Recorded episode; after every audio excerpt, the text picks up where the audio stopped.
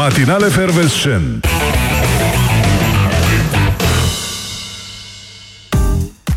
Bună dimineața, măi Oana! Bună dimineața, zic! Bună dimineața și doamnelor și domnilor în această frumoasă zi de luni. Ce numere acolo? Număr în gând, încă mai număr oile. Așa am făcut multe ore azi noapte, am numărat oi. N-ai putut să dormi? No. Și la cât ai... La cât am tren? La cât ai tren? Asta e întrebare. Asta era de la Focșani, era vorba de la Focșani, la cât ai tren. Nu, și la cât ai adormit? Pe la 2 și ceva ar fi trebuit să adorm un pic mai devreme, când să atipesc, am început să primesc multe mesaje pe Facebook. Da. De ce? Greșeala mea, că nu mi-am lăsat telefonul pe silent. Mă rog, cu probleme, cu... de la dragoste, de la astea... Am senzația că oile au sărit pe Facebook, pe pagina ta și oamenii... Nu, stai puțin că au fugit toate oile când a început telefonul să bipăie, că s-a și scris mult. Asta faci tu noaptea, uite, tu și cu Elon Musk. Am citit un articol despre Elon Musk, spunea câte ore doarme el pe noapte, 6 ore. Da, am citit și eu. Puțin, foarte puțin. Eu n-aș fi rezistat în ritmul ăsta, dacă eram Elon Musk. Da, dar uite că doar adormea exact la ora la care ai adormit-o aseară. Pe la 1-2 noaptea el încă mai avea întâlniri, cica. Da, bine. Altă treabă. Altă viață. Altfel trece timpul când mai e o întâlnire, știi? Când mai faci o Tesla, când mai ceva, mai trimiți o rachetă, mai o chestie. Da. Da, deci te-ai chinuit, să înțeleg. Da, dar să spunem că a fost într-un scop bun, până la urmă să sperăm că se rezolvă problemele alea pentru care mi s-a scris mie. Îți spun, că știi care e? De noapte. Nu știu ce probleme și îți ce s-a scris eu, de noapte. Un băiat, fii atent, deci mi-a scris un băiat pe care îl cunosc pentru că am fost colegi în școala generală, adică în 5-8. Mamă, ce poveste mișto! Nu e, stai liniștit. Nu e mișto. Dă-ți seama că de atunci nu ne-am mai văzut, din clasa 8-a, de la finalul clasei a 8-a, dar suntem prieteni pe Facebook. Așa. Și, mă rog, nici nu știu dacă am vorbit de prea multe ori pe Facebook, nu cred. Și mi-a scris disperat azi noapte, pentru că aveam un prieten comun. Așa. Un prieten pe care el nu-l putea vedea pe Facebook. Îl blocase sau ceva de genul ăsta. Și atunci eram singura lui legătură cu realitatea cumva. Sursa. Și m-a rugat să-i mă uit pe contul acela de Facebook, să-i spun dacă apare cineva într-o fotografie cu băiatul respectiv, și anume cu iubita lui sau fosta lui iubită, că ceva de genul ăsta. Știi că se certaseră la 1:30 noaptea. Da, deci la 1:30 noaptea asta s-a întâmplat, și să știe exact cum pune problema, dacă ea, după acea ceartă minoră, s-a dus la el. Da, și ce ai făcut? Ai copiat pozele de la... Tu le puteai să le vezi? Am făcut un print screen. Print screen și l-ai trimis lui ăla să vadă. Și ea era? Nu era nimic. Nu era ea, nu. Și s-a culcat liniștit. Nu era nicio fată, asta zic. Nu era nicio fată la petrecere. Deci s-a dus la altcineva. Nu știu ce au făcut până la urmă. Băi, dar eu mi-am făcut datoria. Incredibil. Am fost un fel de... Cupido n-am fost, dar un ajutor de suflet rănit. Băi, când mai visez oi și nu reușesc să adormi, visez și un border collie. Că alea le adună, înțelegi? Și nu se răspândesc. Și sar gardul în ordine. Ce să zic, te-ai distrat azi noapte. Frumos. Și n-a rămas să ieșiți să-i mai povestești despre fata aia și el să-ți mai povestească despre fata aia? Nu. De ce tu așa faci când plângi pe umărul cuiva, după aia îi dai întâlnire sau cum? Nu așa fac, fiindcă pe mine nu mă sună nimeni sau nu-mi dă nimeni mesaj să mă întrebe de altcineva. Nu, dar ai față de a fi băiatul ăla care are nevoie de ajutor. Da, medical. Mă rog, hai să trecem peste... Te văd în situația asta. Unde mă vezi tu pe mine în situația asta? Tu mă vezi pe mine vreodată să dau eu cuiva un mesaj să-i zic că dacă a văzut pe nu știu cine și... Eu? Nu știu la mine. Păi eu nu dau mesaj. Nici ție nu-ți dau mesaj. Eu am mesaje limitate, măi. 10 pe lună. Mult? Foarte mult. Da. S-a dus și cu Valentine's Day și cu ne pregătim intens pentru dragobete. Trebuie să fie turado. Adică dacă ți-au ieșit ambele, abia atunci poți să spui că te iubește cu adevărat. După cum vedem, s-a mai încheiat și cu ceartă acest weekend și cu unele despărțiri. Da, așa, una peste alta, cred că a fost bine. Totul e să știi să faci slalom printre cele două sărbători. La prima să zici, ce asta e românească, mă apuc eu acum să sărbătoresc Valentin? Nu, frate. Și la a doua să zici, a, te iubească cu prostiile astea. Păi n-am sărbătorit odată la Valentin. Nu? Adoptați tactica asta, este cea mai potrivită. N-aș zice că e cea mai potrivită. Băi, dacă ai niște sentimente, dacă simți ceva, de ce mă să nu sărbătorești? Da, poți adică să sărbătorești în orice zi. Adică trebuie să faci. Păi tocmai, și de ce exact. Să le ignori pe astea când ai putea să fii un pic mai mult decât de obicei? Asta e spusul băiatul ăla seara. E atât de frumoasă dragostea încât zău că merită sărbătorită oricând. De-aia mă te-a, mai ales în februarie. De-aia mă te-a căutat, că ai cam sfaturi, am exact. Și sfaturi, dar pentru sfaturi probabil că astăzi, partea a doua. Pe mine pentru artrită, pentru de-astea mă caută lumea, nu pentru altceva. Eu vă înțeleg că probabil sunteți un pic obosiți astăzi, după atâta ciocolată, oricum nu prea-ți pică bine, mai ales dacă mănânci seara. Stai că o să citim și despre ciocolată, avem aici știre cu ciocolata lui Găbița. Da. Da, știam că asta o să mă aștepte. Da, eram absolut convinsă de când am văzut. Și nu, că au fost foarte multe declarații în spațiul public. Ai fi putut să faci o selecție și să le spui pe toate, nu să te axezi doar pe una. Nu am văzut foarte multe declarații, fiindcă nu m-a sunat niciun prieten de-al unui prieten să spună că nu știu ce prieten are o declarație. Deci n-am aflat de declarațiile cealaltă. Păi, de ce tu așa faci program doar dacă te sună cineva? Nu, eu fac program, te ascult pe tine. Cu povești de-astea adevărate, foarte frumos. Da, chiar sunt povești din viață.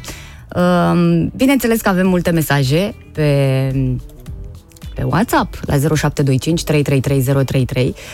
Am primit dovezile cu flori, cu cadouri, și ne întreabă cineva dacă soțul meu a adus flori joi. Așa. Acum ce să fac? Să te bucuri de ele și să ai grijă de ele în continuare. Ai un soț foarte deștept, le-a luat joi la jumătate de preț. Mi se pare corect. Bravo! Dacă ați petrecut într-un mod deosebit și considerați că trebuie să știm și noi, vă așteptăm mesajele aici pe WhatsApp la 0725 333 033. Bună dimineața, doamnelor și domnilor! Dragă Oana, citeam că Autoritatea de Transport Metropolitan din New York a apelat la niște celebrități, la vocile acestora, ca să transmită mesaje în metrou, mesaje de distanțare socială. Printre care și Jerry Seinfeld, iar eu sunt fan. Vă rog să faceți tot posibilul să mențineți distanța socială în vagoane și în stații, zice Jerry Seinfeld. Nu trebuie să te chinui așa, pentru că am înregistrarea, a ajuns și la mine în acest moment. Hi, this is Jerry Seinfeld. Please do your best to practice social distancing on the train and in the station. Staying 6 feet apart is not only a great way to keep our city safe, think how much you'll save not needing cologne. Thanks, New York. Și acum poți să ne traduci. Da, menținerea unei distanțe de 1,5 metri este un mod fantastic pentru a menține securitatea orașului nostru. Și mai faceți și economie la deodorant. Da, și nu e singurul, mai sunt și alte staruri. Hey, it's Whoopi Goldberg. Please remember to always wear a mask on the train and in the station, and remember to wear it the right way. Do your part to help stop the spread of COVID-19 and keep our city safe, because, honey, everybody wants to go out, okay? Okay. Okay. Foarte, foarte frumos, e o idee foarte bună. Da, Morgan Freeman nu l-au pus? Nu am deocamdată aici înregistrarea. Auzi, mă gândeam cum ar veni la noi aici să fi venit cineva cu ideea asta sau să preia pe asta dacă nu s-au gândit și să pună celebrități și la noi în metrou. Ar fi mers la noi, spun sincer, cu mâna pe inimă aproape că n-ar fi mers așa ceva. Călătorii ar fi fost foarte enervați și ar fi și comentat: cine e ăsta, mă, să-mi spună mie să-mi pormească cum trebuie. Oricum sunt foarte enervați călătorii. Adică după ura pe care o vedem pe Facebook, e clar că ea există și în realitate, nu doar acolo. Hai mă, că nu-i urăște lumea pe toți. Uite, de exemplu, pe Smiley, să zică: băi, ești nebun, păstrează distanța. Ar fi tare treaba asta. Sau unul tot așa cu super influență, ar fi Jador, să zică mesajul: salut, sunt Jador, ce scrie aici? Să citească cineva mesajul. Sau Florin Salam, dacă ar fi Florin Salam, să știi că lumea ar respecta, că el ar și introduce un timbru special în treaba asta. Nu crezi?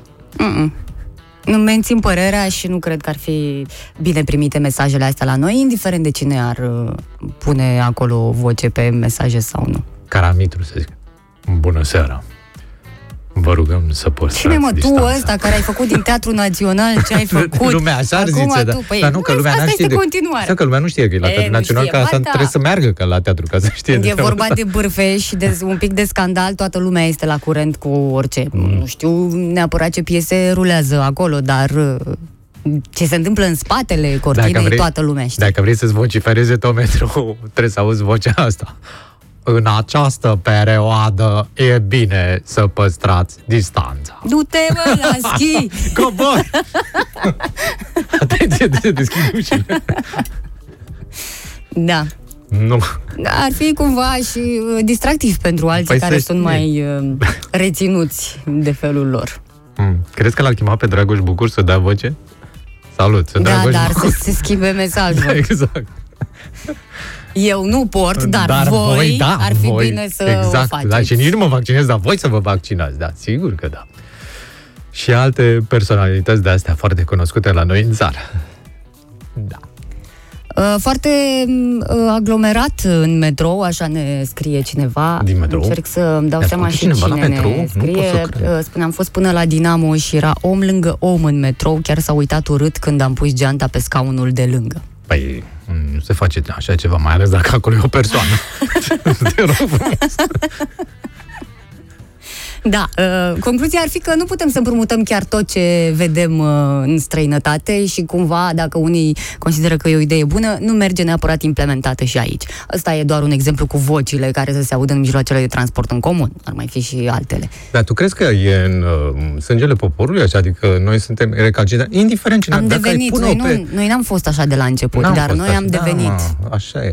Dacă ai pune pe aia mică, pe Cleopatra Stratan, când era aia mică, să zicem. Ghița... Era frumoasă, parție mai scoțea. Toată lumea ar vocifera și ar spune câte ceva, nu? Și la ea. Deci nu contează cine ar da mesajul. Da, eu așa cred că nu contează cine. În momentul ăsta în care ne aflăm, nu mai contează cine. Noi nu avem o personalitate care să convingă tot poporul. Nu. La noi în țară. Din păcate, nu.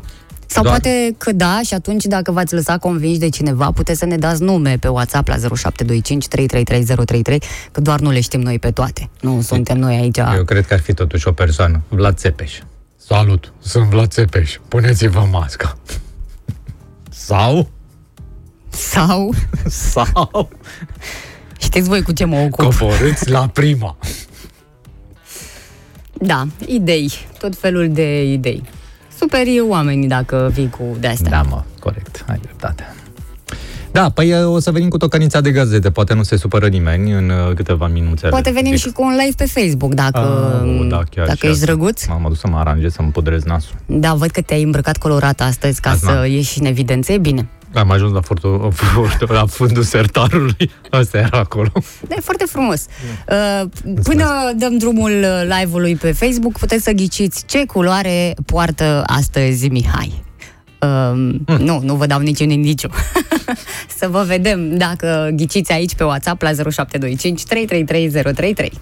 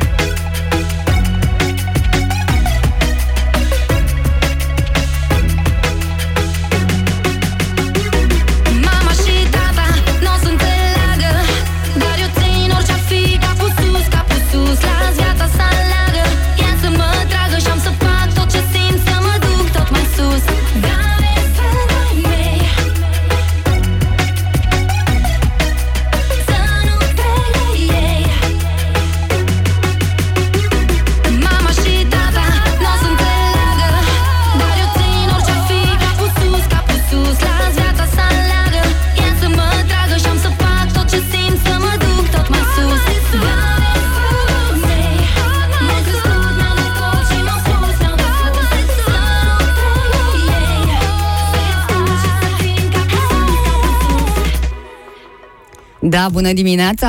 Multe mesaje. Iată ce răspunsuri de la ascultătorii noștri. Semaca spune că ești îmbrăcat în bleu marin astăzi. Altcineva spune gri. Eu cred că verde cu portocaliu. Dana din Târgu Jiu. Ce încredere aveți în gusturile mele. Mulțumesc foarte mult. Și o tichie ce culoare? Gabi întreabă, Mihai poartă roșu ca Neanelu? Nu. Mihai are un pulover roz cu puf, cu imprimeu, cu inoroci. Nu, am ieșit cu capotul roz. Roșu, spune și Laurențiu din București. Și avem și un mesaj vocal pe care aș vrea să-l ascultăm. Ia. Alb, că el este foarte pur. Da. Eu și detergentul. Aurora spune negru, astăzi m-am trezit fără să sune alarma, mă simțeam tare obosită și am hotărât să las corpul să doarmă cât dorește. Și? Și doar atât a dorit? Și acum corpul? Ce face? Trimite mesaje singur? Un alt mesaj negru, altcineva spune albastru, în foarte scurt timp o să vedeți exact ce culoare are Mihai astăzi pe el. Da, mulțumesc foarte mult, ce promo, acum o să stea lumea cel puțin 3 minute să vadă. Nu, cel puțin 30 de oameni sunt strânși acolo pe Facebook și așteaptă să dăm, să apăsăm start pe live-ul nostru. Chiar vrei să fac acum asta până să începem tocănița? Eu știu, dacă vrei. Da, aș putea să fac asta, sigur că da. Până atunci te las pe tine să ne mai povestești cum ți-a fost weekendul. Liniștit, am stat pe acasă, n-am făcut mare lucru, să știi. Chiar... Și nu cămașă în carouri. Băi, asta în sâmbătă și duminică, da, într-adevăr nu am cămașă în carouri. Sâmbătă și duminică am stat pe acasă, dar vineri, după ce am plecat de aici, am făcut așa o tură. Adică am tras o fugă până la Buzău. Uleu, da, întâi m-am dus până la Ploiești. Ploiești, Buzău și de la Buzău m-am dus pe un drum pe care nu mai fusesem până acum, pe la... Mizil, nu, pe la Mizil m-am dus când m-am dus la... Așa Mizil. La Mizil e de Ploiești, Mizil, Buzău, da? De la Buzău m-am dus pe drumul ăla spre Băleni de Munte. Și printre dealuri, printre munți, pe acolo, foarte frumos. Am trecut prin niște sate, băi, mi-am dat seama că noi, să știi că noi suntem o nație foarte bogată, și cu un foarte mare bun guzoi, palate, unul lângă celălalt, frate, deci erau cu 2-3 etaje, cu niște porți imense, cu lei la porți, cu ăștia auriți și pe case lei. Am și pus o poză pe Facebook acolo, cineva avea pe casă 3 cai. Foarte frumoși, de altfel. Dar ce ai făcut la Buzău? Adică de ce a fost nevoie să te duci acolo? M-am dus și am luat ceva, am cumpărat ceva de la Buzău. Nu cred că ar trebui să fac atât drum până la Buzău, când aș putea să mă duc la supermarket să iau ceapă roșie. Nu, dar nu găsești ca acolo nicăieri. Păi nu, din China. China. Dacă nici aia n-au ceapă roșie, că toată țara e roșie la ei. Da, și m-am dus pe drumul ăla. Băi, frate, frumos, să știi, frumos.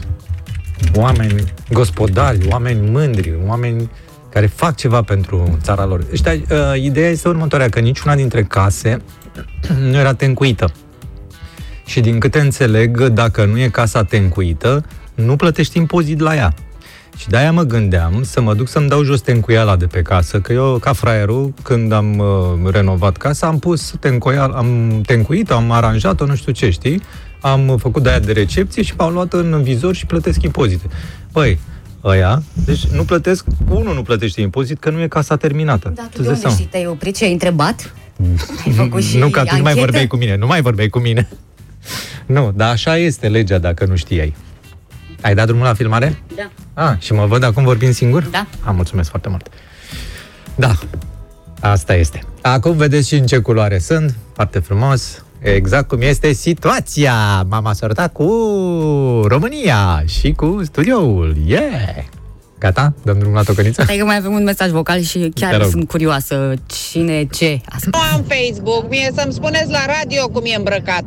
Așa, da, asta facem, dar să nu ne certați, da? O să vă spunem, spun eu că, uite, nu e frumos că apare după aia că te lauzi, dacă te las pe tine. Mihai are un albastru infinit. Exact. Un albastru indefinit. Și e foarte bine. E așa? Rar te văd într-o culoare mai veselă așa. Te-ai și tuns? M-am și tuns, da, și mai am făcut și duș. Te-ai pregătit intens pentru ziua de astăzi. Mulțumim, Mihai. Nu e pentru luna asta. Matinale Fervescen.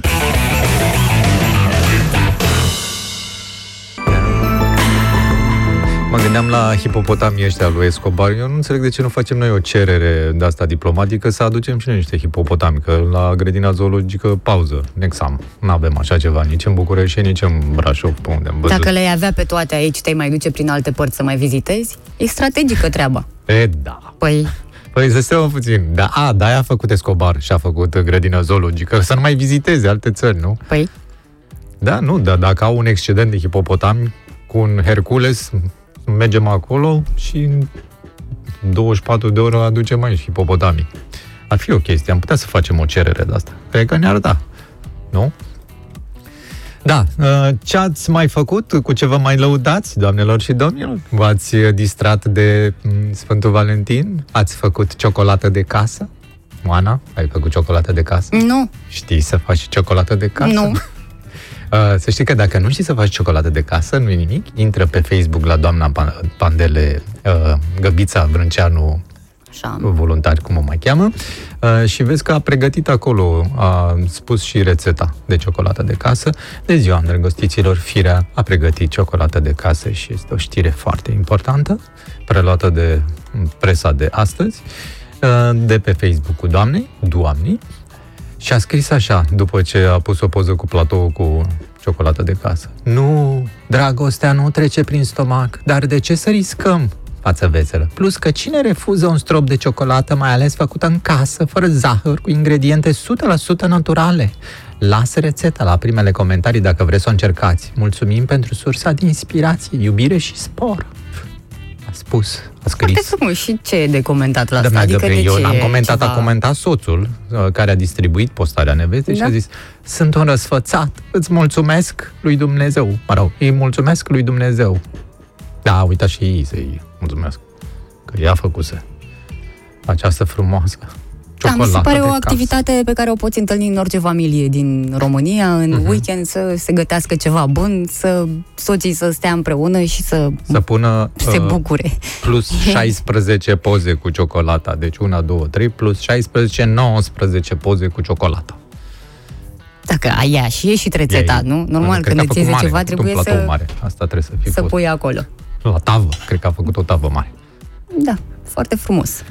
Să nu-mi arăți poze, că după aia o să mi se facă poftă. Și nu vreau să încep săptămâna chiar așa cu pofte. E în poze și ceva care stai greața. Dacă tot vorbim de foști primari, hai să vorbim un pic și despre domnul Tudorache. A fost acolo la noi în sectorul 1 și nu o să putem uita așa ceva, că milionarul a trecut excentric pe acolo. Da. Ei bine, a stârnit un val de ironii cu ultima postare de pe Facebook. Mai nou este autorul unui proverb inedit. El? Da.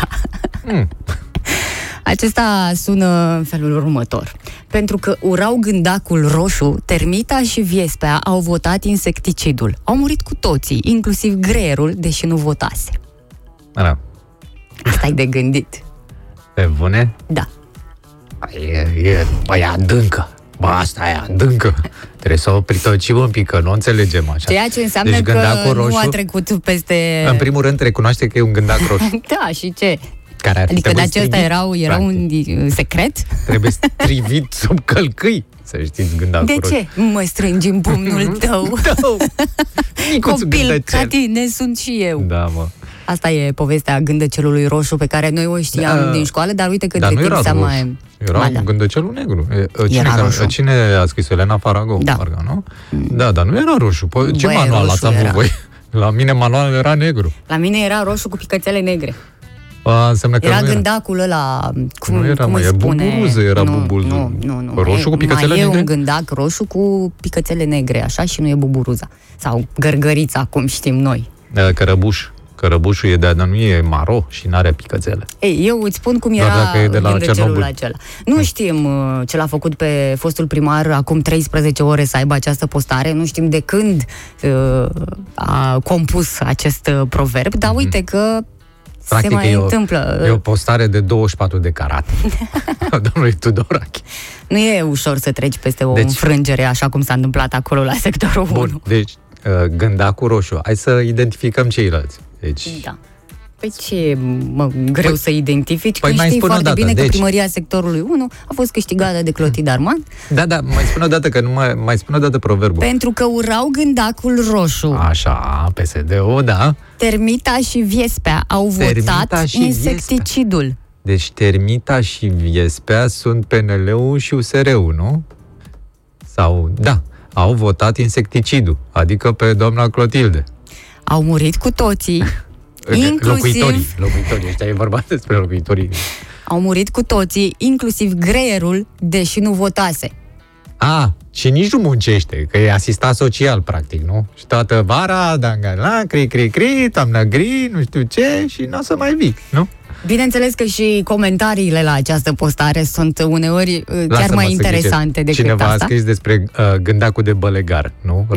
Romprest. Uite cum sună unele dintre aceste comentarii. Ce poet ați ajuns de când nu mai aveți de unde fura. Îmi pariu că o să scrieți și ceva cărți din închisoare. Monte Cristo. Parcă spuneați că alegerile au fost fraudate. Morala e că mai bine îl călcau în picioare. Pe cine? Sau, zise vânzătorul de insecticide, eu nu pot avea încredere într-o persoană care a fost primar atâția ani de zile și la care eu, cetățeanul de rând, nu am avut ocazia să-i vorbesc, deși am încercat. Ați primit ceea ce ați oferit. Păi gândacul roșu nu stă, dacă îi bagi lumina în ochi, fuge și se ascunde. Da. Întrebarea este dacă ați reușit să vorbiți cu actualul primar. Că mi se pare atât de ocupat încât nu mai e de prins. Sau poate că ați întâlnit primarul atunci când strângea gunoaiele de pe stradă. Dar totuși trebuie să recunoaștem că dacă doamna Clotilde este insecticidul, înseamnă că anul ăsta nu o să mai aveți țânțari în sector. Felicitări, bravo! Hai să ajungem acolo și după aia să vedem. Sau să mă gândesc ce insectă este la noi în sectorul 5, dacă tot facem treaba asta. E o rădașcă. Nu, eu mă gândeam să ne facem și noi un proverb. Că, până la urmă, fiecare trebuie să aibă proverbul lui. Născocit de el, nu așa luat de la alții. Și transmis din generație în generație. Păi noi suntem Tusea și Junghiu, ce vrei mai mult? Astea au fost date. Au fost luate și acum nu putem să ne băgăm și noi peste ele. Inul Hicănepa. Am primit imagini din Poiana Brașov din această dimineață, acolo unde ninge ușor, minus 9 grade, poate s-o fi mai încălzit, dar nu cred, de când ne-a trimis Ciprian pozele și mesajele respective. E mult mai liber acum, așa, de dimineață. Aproape că uitasem cum arată Poiana fără mulți oameni în ea. Și fără multe zerouri la prețuri. Am înțeles că e cea mai scumpă parcare în Poiana Brașov. 20 de lei pe oră. Care, mă? Aia despre care ne povestea Ciprian? Nu aia mică, unde lași? Aia 2 lei. Nu aia. Aia probabil e aia depărtată, în Poiana Mică. Dar că în Poiana Mare acolo, da? În Poiana Brașov, la parcarea aia e 20 de lei pe oră. Eu cred că sunt mulți oameni care ar fi dat și mai mult doar să găsească un loc de parcare la ce nebunie. Cum să dai mai mult? Dar stai 5 ore acolo ca să te duci odată cu... Ce să faci cu mașina? Undeva trebuie să o lași. Pe unul lași în Poiana Mică și e autobuzul mare care te duce în Poiana Mare. N-a aflat toată lumea despre acest lucru. O să mai promovăm noi parcarea din Poiana Mică să știe exact unde. Și mai știu, sincer, o parcare în Brașov. Da. Undeva pe o străduță lătura. Băi, adevărul e, lăsând la o parte gluma, că în Brașov e foarte greu să găsești loc de parcare. Dacă te duci în weekend, în centru, cel puțin pe acolo, pe lângă Biserica Neagră și e o parcare chiar acolo undeva, nu găsești, frate, loc și nici pe străduțe, te duci pe toate străduțele adiacente, în toate direcțiile, e ocupat peste tot. Deci așa ceva, e un oraș foarte vizitat. Păi acum înțeleg că e un primar nou care probabil se va ocupa de această problemă, adică cea a parcărilor, să mai apară câteva. Avem date și din traficul bucureștean, full pe București noi, podul Constanța spre gară, da, acolo e bară la bară, o să ajungeți destul de greu dacă sunteți în zonă și vreți să veniți spre centrul Bucureștiului. Nu știu ce se întâmplă acolo, că de vreo 2 săptămâni e aglomerație mare, cam de pe la 7 până seara târziu. E ceva. Nu avem o explicație, dar aproape că ne-am obișnuit cu asta. A început școala, asta trebuie să fie explicația. Dacă am... Niciun semnal din prelungirea Ghencea? Deocamdată nu. E ecranat, au început să bruieze semnalul acolo ca să nu se mai plângă lumea. Dacă am vorbit despre Brașov, eu zic că putem vorbi puțin și despre Constanța, mai exact despre Mamaia, acolo unde un hotel este obligat de instanță să restituie unui client banii pe sejur. N-ai mai auzit despre asta? La noi în țară? N-ai mai auzit, nu, dar uite că se întâmplă. Turistul a avut mai multe nemulțumiri pe care și le-a exprimat atunci când a ajuns. În iulie 2019 s-a întâmplat totul. După 2 ani. Păi așa durează, fratele, așa durează un proces în România, în unele cazuri. În unele cazuri, că în unele durează și 5 ani, 7 ani. Chiar mai mult. Da, ce s-a întâmplat de fapt? Omul și-a cumpărat un sejur, a avut un apartament în regimul inclusiv în iulie, valoarea pachetului fiind undeva la aproape 4.000 de lei. Uh-huh. Deci nu era... Pentru 4 zile, 4.000 de lei. E fiindcă Braga. S-a dus cu 2 copii mici, unul de 1 an, unul de 3 ani și, mă rog, a cerut detalii despre apartamentul respectiv și s-au dat... toate cele necesare. Cum că apartamentul este renovat, că arată foarte bine, că sunt camere separate acolo unde se doarmă copiii, astfel încât să nu se trezească unul pe celălalt, fiind mici, nu-i ții în aceeași cameră. Uite, așa povestește clientul. Eu am văzut, îi țineau și pe balcon pe ea. Toate bune și frumoase până a ajuns acolo și a constatat că, de fapt, dormitoarele nu aveau uși. Adică era un open space. Space, asta e modern, asta. A fost o problemă, pentru că dacă se trezea un copil și plângea, îl trezea și pe celălalt și de asta au și cerut, de fapt, un apartament. Băile erau foarte mici, spune bărbatul, turistul, că el, având 1,85, în momentul în care se așeza pe toaletă, atingea cu picioarele... peretele, adică era atât de îngustă. Era îngustit, era între chiuvetă și perete băgat. Exact, trebuia să se strângă foarte mult ca să încapă acolo. Și pentru că a avut discuții, plus spațiul de joacă pe care îl lăudau cei de la hotel, nu era, practic... Pe bune? Nu exista, cu activități pentru copii, știi că sunt mai multe... descriere, cu toboganul, cu astea, cu leagănele și unde erau. Vino aici, copilul tău se va distra, avem noi grijă de el, știi? Că sună cunoscut, că ai auzit de atâtea ori. Ei bine, nu era deloc așa. Omul nemulțumit le-a cerut socoteală, nici nu a plecat, adică a și stat toate cele 4 zile acolo. Dacă dai atâția bani, îți dai seama. Dar după aia s-a dus în instanță. Sigur că și hotelul a încercat să se apere într-un fel, spunând că aceste nemulțumiri le-au fost aduse la cunoștință cu o zi înainte de terminarea sejurului și nu de la început. Adică până în ultima zi... n-au putut să iasă din cameră. N-au avut aceste probleme. Domnul a rămas blocat în toaletă 4 zile, nu? Decizia judecătorilor a fost clară, hotelul trebuie să restituie suma de aproape 4.000 de lei către reclamant. Bine, decizia nu este definitivă, o să se mai judece, dar chiar și în primă instanță e surprinzătoare o astfel de decizie. Deci, concluzie foarte clară, fiți atenți când mergeți pe unde mergeți, documentați-vă, eventual, dacă s-au mai dus și alte persoane explicația acolo. E că a fost reclamă mincinoasă, știi? Că... Asta clar. Uneori nu este suficient să anunți doar protecția consumatorului, că nu se întâmplă mare lucru și așa, uite că ajungi și în instanță. Așa deci ajungi să-ți plece clientul trântindu-ți ușa, neavând nici ușă să trântească, îți dai seama. Doar una, a fâlfâit ușa când a plecat. Avea o pătură. Da, mai sunt și cazuri dintre astea. Ei, bine, acum dacă stai să te gândești, și domnul respectiv, când era el tânăr și dormea pe plajă la Vama Veche, n-avea condițiile astea minunate. Dar n-are nicio legătură una cu cealaltă. Direct în mare, corect. Depinde de alegerile pe care le faci. Uneori vrei să stai în aer liber și ți-asumi chestia asta, când vrei să te duci undeva unde să ai tot confortul și mai și plătești pentru asta, nu? Și ți se promit toate lucrurile, atunci e firesc să... Vrei la fițe? Na fițe. Să le ai. Da, mie mi se pare că s-a făcut dreptate și poate că o să fie un semnal de alarmă pentru toți cei care lucrează în domeniul turismului, un domeniu atât de afectat în această perioadă. Deci cei care lucrează în domeniul. Nu singurul, că mai sunt atâtea. Bine, acum știți cum e, trebuie să fim înțelegători pentru că le-a mers prost. anul acesta și nu o să-și revină foarte ușor, dacă mai mergem prin vacanță, și o să mergem tot în România, că ați văzut și voi cu vaccinul și cu certificatul ăsta de vaccinare, o să fie un pic mai complicat să te duci pe unde îți dorești neapărat, deci cel mai sigur tot în România o să fie și o să ni se bage chestia asta în față. Păi, dar de unde?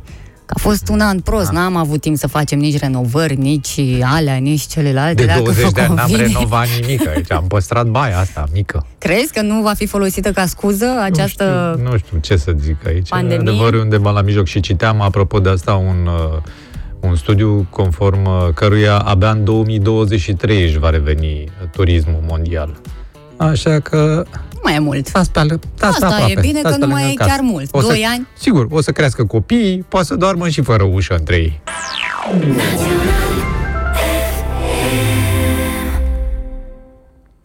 Ce ați trăit aseară? Asta e întrebarea, ce ați trăit aseară? Ceva de povestit? Dacă nu, oameni buni, ați trăit ceva aseară? Dacă da, când? Chiar, uite, te-am întrebat, tu ai sărbătorit în vreun fel evenimentul ăsta din weekend? Am cumpărat flori. Ce flori? Am cumpărat lalele, dar le-am cumpărat de sâmbătă, că erau mai ieftine. Unde le-ai ținut? Sâmbătă. Unde le-ai ținut până ieri? Nu, le-am livrat sâmbătă, nu le-am ținut nicăieri. Da, dar știi că nu e, adică nu e o, n-a fost așa un moment special, adică pentru mine 14 februarie nu reprezintă un moment special. Fiecare zi trebuie să fie special. Și e? Stai că-mi notase undeva cum e. Da. Da, dar tu? Eu. tu și eu ce? Chiar sărbătoresc dragostea în fiecare zi și asta știți foarte bine dacă ascultați matinalul nostru de câțiva ani buni deja, da. Știți că eu sunt cea care susține iubirea, vorbește despre iubire și afirmă de fiecare dată că fără iubire nu se poate face nimic în lumea aceasta. Mi-a mai scris cineva acolo că sunt îmbrăcat în negru precum sufletul. Urât, foarte urât. Așa, și deci... Uite, Cristina povestește despre ziua de ieri, mă rog, o descrie așa, prăjituri și dragoste. Da, ce frumos! Dar toată lumea a dat-o pe asta, pe glicemie, serios. Păi, să știi că așa spune și tradiția, până la urmă, că nu e nevoie să te dai peste cap și să faci cadouri scumpe sau cine știe ce bijuterii să cumperi, că de fapt e vorba despre o floare și o ciocolată. Ce frumos. Și atât. Și tu ce ai primit? Floare sau ciocolată? Eu am primit foarte multe lucruri. De-a lungul vieții, da, sigur că da, a ocolit întrebarea. Dacă ați primit ciocolată, să știți că asta poate spune ceva. Ciocolata care îți place, îți dezvăluie personalitatea. Și e bine să aflăm și noi lucrurile astea. Un expert recunoscut în asocierea obiceiurilor alimentare cu tendințe comportamentale și trăsături de personalitate a făcut o clasificare. Așa.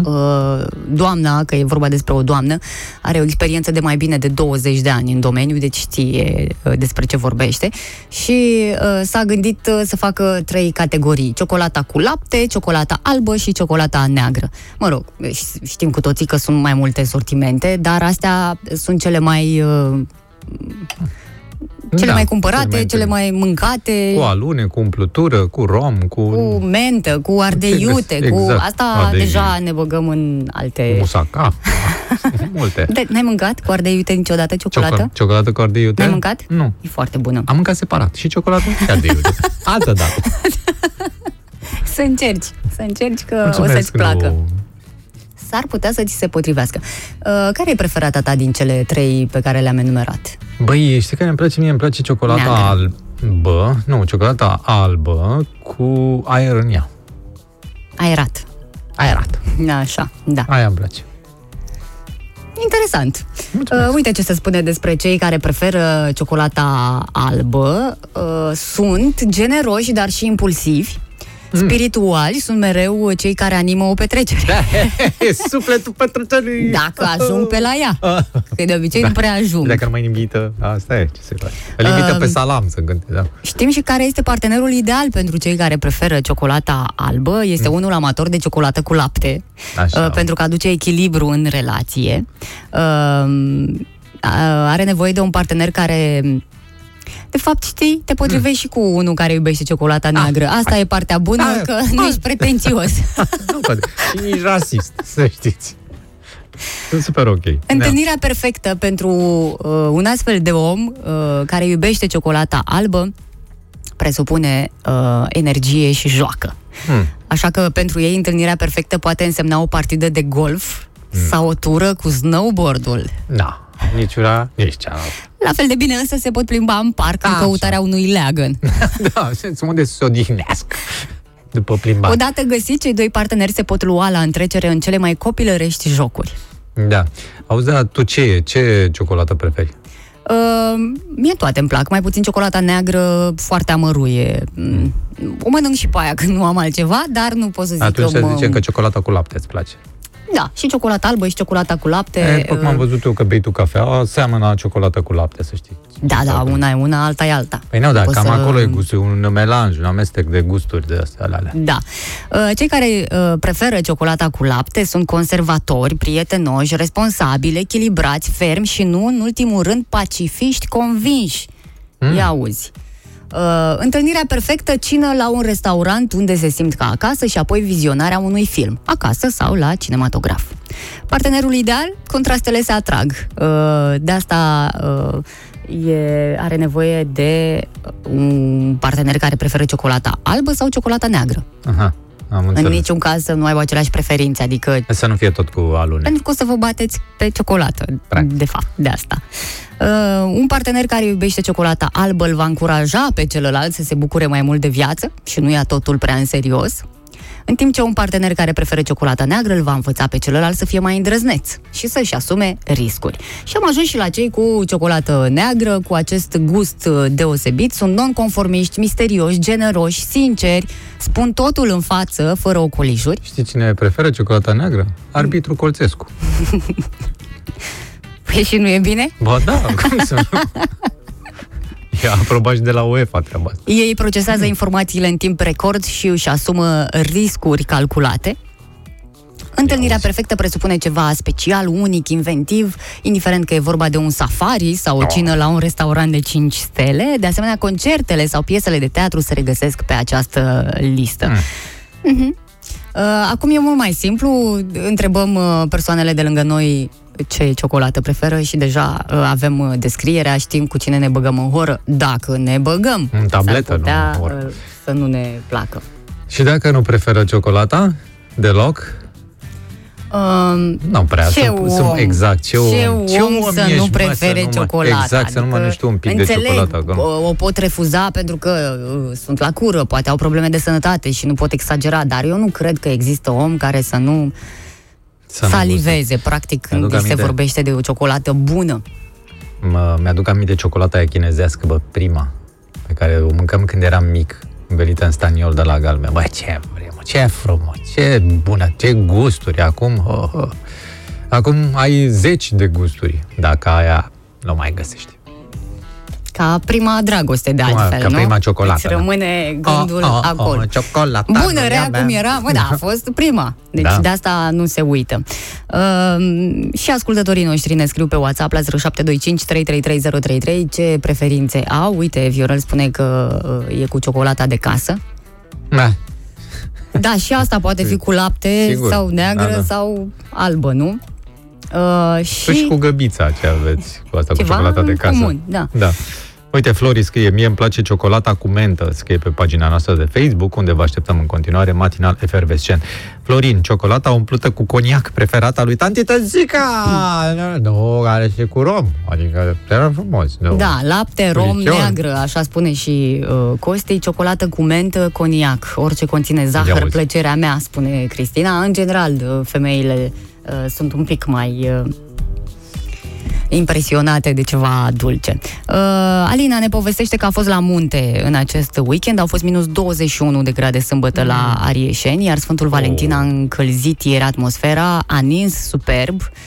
Cu dulcele mai puțin, noi ne bucurăm de ce avem, că nu se știe ce ne oferă ziua de mâine. Uite, ce frumos. Asta atitudine. Deci ei cumva în fiecare zi se bucură de ceea ce au. O ciocolată fierbinte caldă, asta lichidă, nu? Bună. Bună, aia, bună. Da, merge, să te încălzească.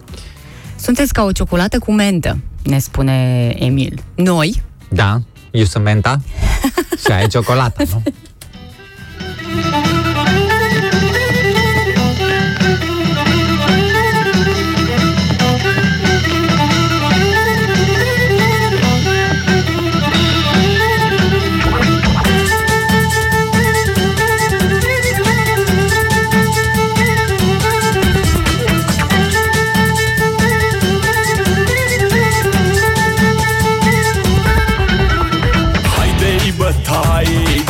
Vasârii se învârtește roata, o să fie pâini. Haidei bătaii, DJ-i Vasârii se învârtește roata, o să fie pâini. Se învârtește roata, măi, o să fie pâini. Haidei bătaii, DJ-i Vasârii se învârtește roata, măi, o să fie pâini. O să fie ploaii, o să fie mâini, mă.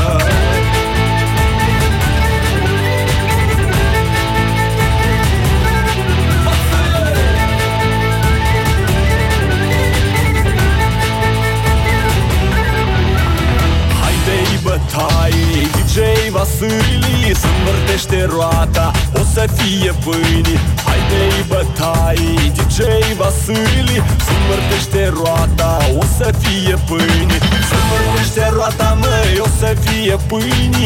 Haidei bătaie, DJ-i Vasârii se-nvârtește roata, măi, o să fie pâini. O să fie ploaie, o să fie mâini, mă.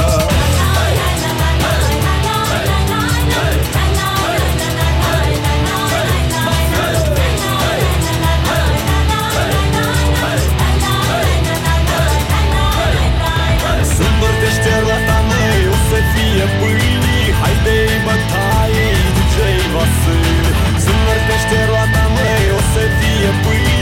O să fie ploaie, o să fie mâini, mă. Azi noaptea de ani de zile, macine greu urba de-a Vasârii. Iarna și vara de ani de zile, te-nvârtește roata, basea Vasârii. Te-nvârtește roata, măi, faci și făini.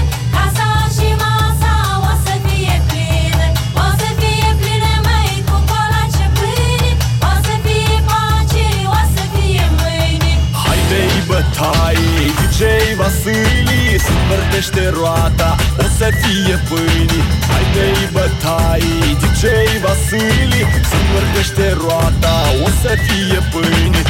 Se-nvârtește roata, măi, o să fie pâini. Haidei bătaie, DJ-i Vasârii se-nvârtește roata, măi, o să fie pâini. O să fie ploaie, o să fie mâini, mă.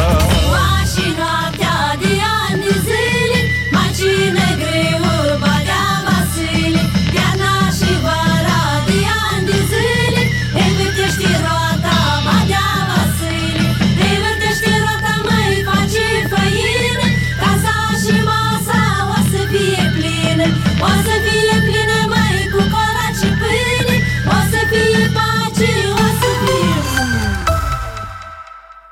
vă face sărbătoarea de Paște mai frumoasă, cu modă, accesorii pentru casă, decorațiuni și multe idei decorative de Paște, de la 7,99 lei. Vino în magazin, alege articolele tale preferate și du acum primăvara la tine acasă. Kik, prețul vorbește de la sine.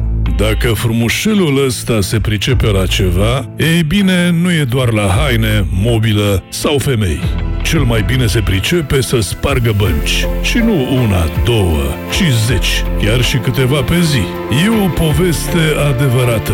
E povestea lui Eddie Dobson, Tâlharul, în această seară, de la ora 21, la Național TV. Hrănirea exclusiv la sâna copilului în primele 6 luni este esențială pentru o viață sănătoasă. Național. Atenție! Ești pe Național FM și asculți Ecofrecvența. Minutul tău eco din fiecare zi. Anul 2021 ar putea să fie un an foarte important când vine vorba despre lupta cu schimbările climatice. Anul a început cu vești bune, mai ales în ceea ce privește acordul de la Paris. Vorbim aici despre un tratat activ încă din 2016, care reglementează măsurile de reducere a emisiilor de dioxid de carbon și la care au aderat până în momentul de față 190 de țări. Statele Unite ale Americii au surprins întreaga lume când au decis anul trecut să renunțe la acest acord. Însă, odată cu schimbarea președinției de la Washington, în ianuarie, SUA a aderat din nou la acest tratat atât de important. În acest context, marile puteri, printre care Uniunea Europeană, China și Statele Unite, vor lucra în strânsă colaborare pentru a lua măsuri de prevenire a încălzirii globale. Ecofrecvența, minutul tău eco din fiecare zi. Un proiect Zolitot susținut de Kaufland.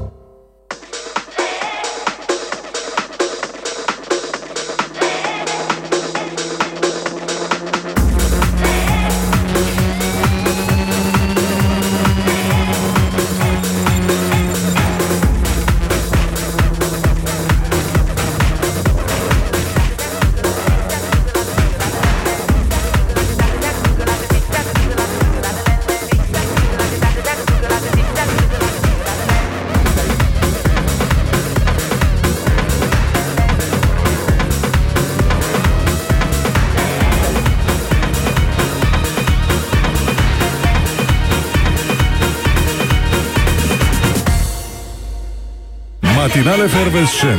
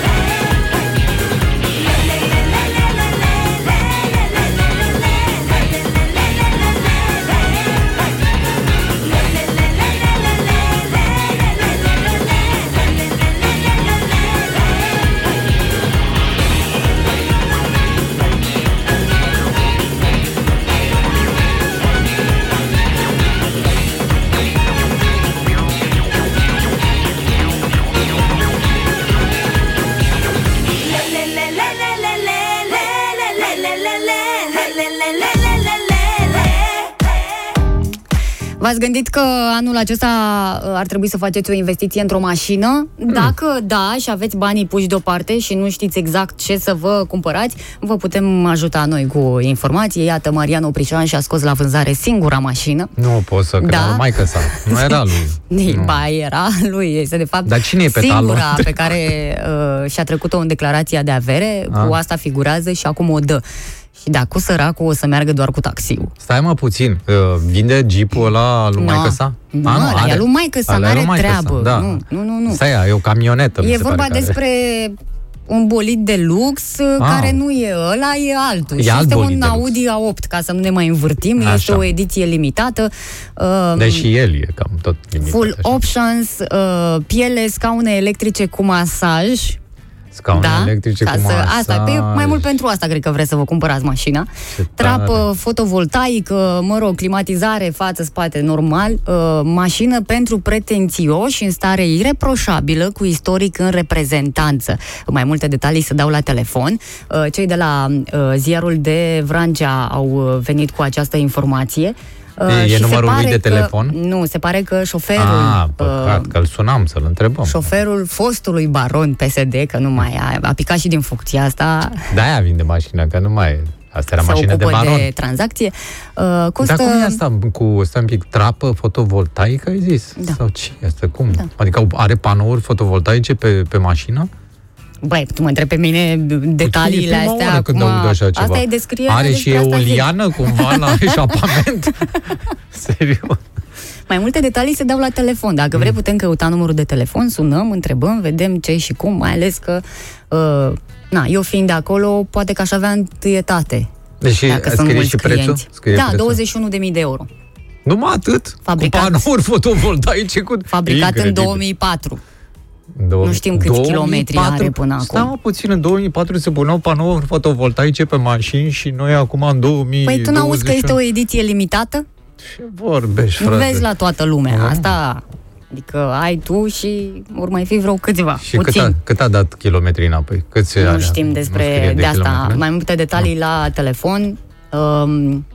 Am putea face o chestie aroganță, de genul să acela. Să sunăm, să vedem, să întrebăm dacă s-o fi dat, nu s-o fi dat. Că anunțul este de vreo 2-3 zile, parcă așa. Facem rost de numărul de telefon și sunăm. Ok. Mai mult pentru voi, dacă nu mai mult pentru voi. Pentru tine, Oana, că tu ar trebui să-ți schimbi mașina. A ta n-are panouri fotovoltaice. Nici nu este ediție limitată, dar e prea mare pentru mine. Adică eu nu... Te obișnuiești la un moment dat, te obișnuiești. Și mie să nu o iau cu tot cu energie. Că de obicei așa se spune, când iei orice... ce a aparținut al cuiva, lucrul respectiv vine cu energiile... Păi și cum să nu vrei să iei cu energie? De ce? La câte ambiție mașina aia? Ambiție? Ambiție, mă, Oana, ambiție. Parcă te văd că dacă circul două săptămâni cu ea, intri în Parlament. Nu cu mașina, cu... peste 4 ani. Sau omul ăsta și-a dorit toată viața lui să prindă un post pe la un minister pe undeva și n-a reușit. Deci nu sunt chiar bune energiile. Tu crezi că el și-a dorit un post la un minister? Da, mai ales în ultimii ani. Da. Da, dar are masaj în scaun, spune Zoltan. Da, pentru asta, mai mult pentru asta m-aș gândi. În 2004 făceau ăștia cu masaj în scaun. E incredibil. Pentru persoane importante, sigur că da. Ce culoare e? Scrie de culoare? Gri. Gri? Da, gri este. Nu e neagră de ștab? Nu. Nu mai au. Păi da, toate astea și ții mașină gri la culoarea asfaltului? Nu. Și ce are? Păi nu te observă nimeni cu ea. Trebuie să mergi cu... Îți pui și proiectoare ca să te vadă cineva. Nu, serios acum, dacă nu e... Asta nu e limuzină, mă, că nu e neagră. Păi tocmai, mă, e o ediție specială, nu te-ai fi așteptat să fie neagră. Aici e surpriza. Și zici că nu e așa de scumpă? Ție ți se pare ieftină la 21.000 de euro? Cum să nu? E ieftină ca... Cum, mă? Din 2004 dai 20.000 de euro pe o mașină din 2004? Păi, dar n-auzi că e fotovoltaică. Da, fratele, așa. Mă, păi, eu nu știu ce de afaceri faci tu. Asta e super afacere. Ascultă-mă, o parcheze acasă în curte, îi legi 2 fire de la panou și stai pe curentul din mașină, toată casa stă pe mașină. Ascultă-mă ce zic, e super afacere, eu și mă mir că o vinde. Că ținea toată ferma aia pe care o are el acolo, sau ce are, castel. Domeniu, castel. Ce are el acolo, conacul, ținea pe mașină. Eu nu știu acum cum o să se descurce dacă vinde mașina. Fii atent ce spune Gabi, sună că o luăm în 3 și conducem pe rând. Băi da, de sunat cumva trebuie să sunăm. Da, până atunci am pregătit o piesă frumoasă, să mai ascultăm și muzică nouă, o piesă lansată zilele trecute, vine de la Smiley și Chilafonic. Ce poate inima să-ți biere?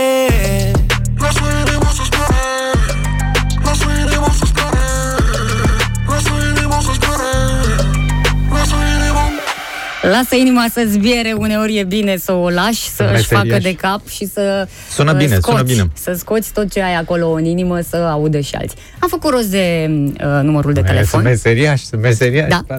Da. Imediat sunăm.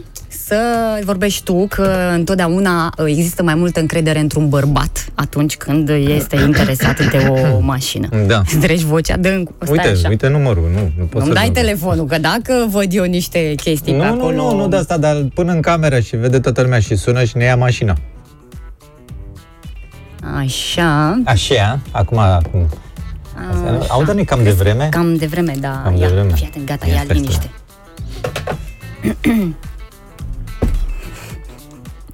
Cadou de Valentine's Day.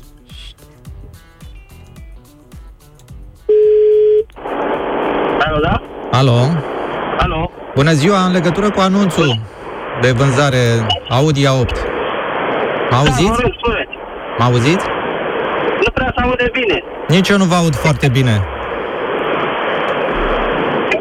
Mașina unde se află? În ce localitate e? De unde sunteți? De unde sunteți? Din ce localitate? În Focșani. Din Focșani, am înțeles. Da. Și văd aici că e ediție limitată. Adică... Da. Ce înseamnă? Varianta el făcut cu motor de Lamborghini, W12. Motor de Lamborghini? Da. Wow, tare. Dar ce înseamnă asta, trapă fotovoltaică? E solară, în momentul când o lași la soare, și e cald, peste 35 de grade, în ea pornește ventilația automată. Și recirculă aerul înăuntru ca să nu mor de cald. Fără aer condiționat, doar recirculația aerului.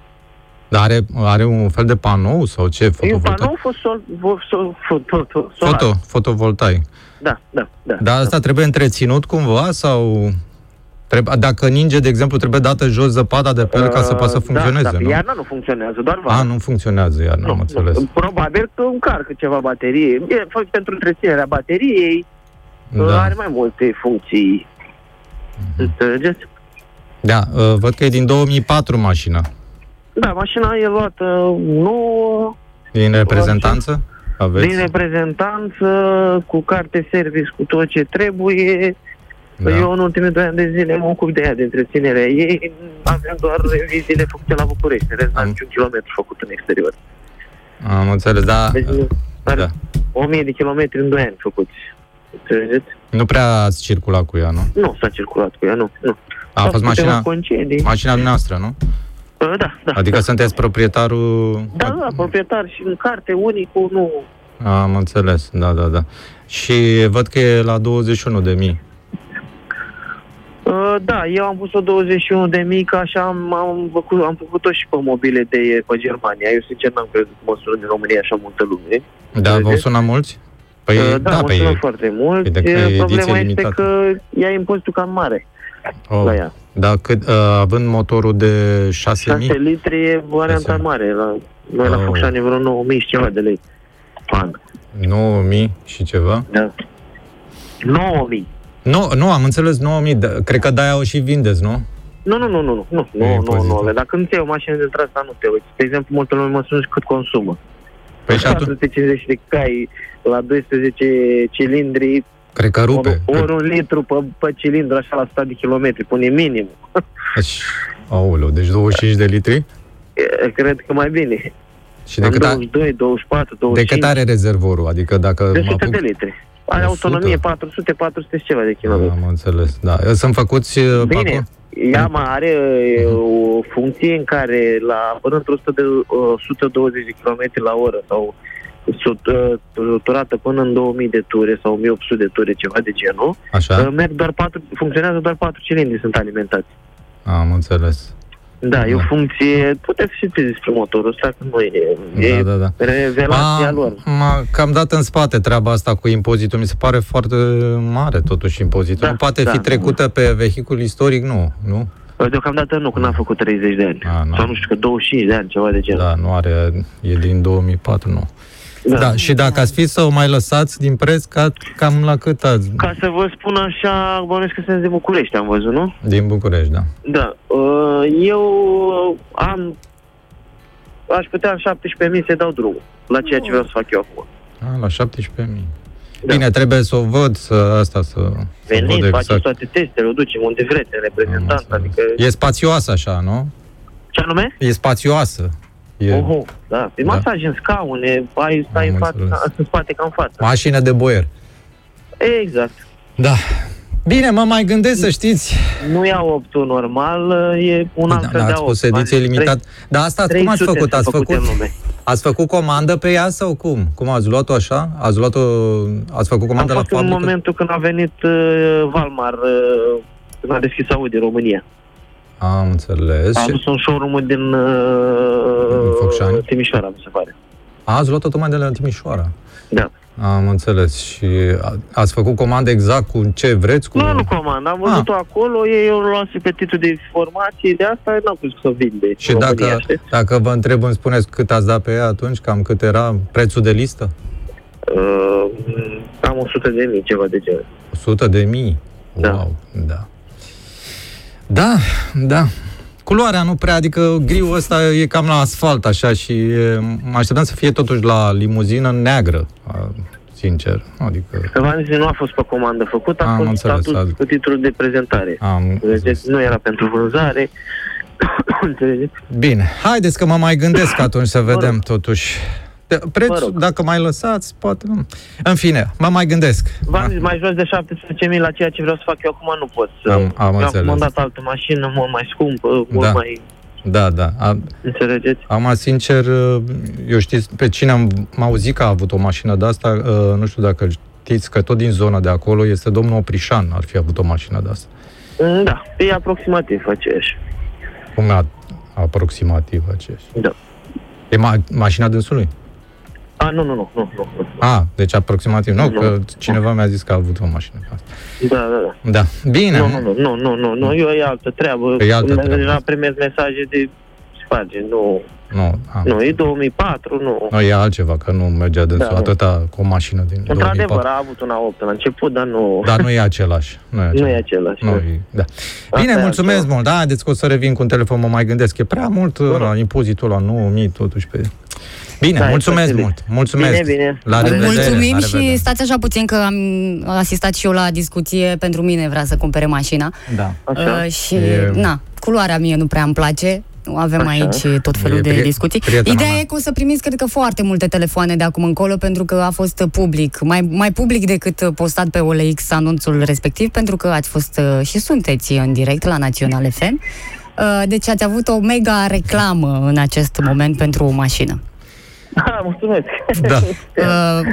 Ați lăsat cam mult, de la 21.000 la 17.000. Ați lăsat mult și plus de asta nici n-ați recunoscut că e a lui Oprișan, ceea ce nu e ok.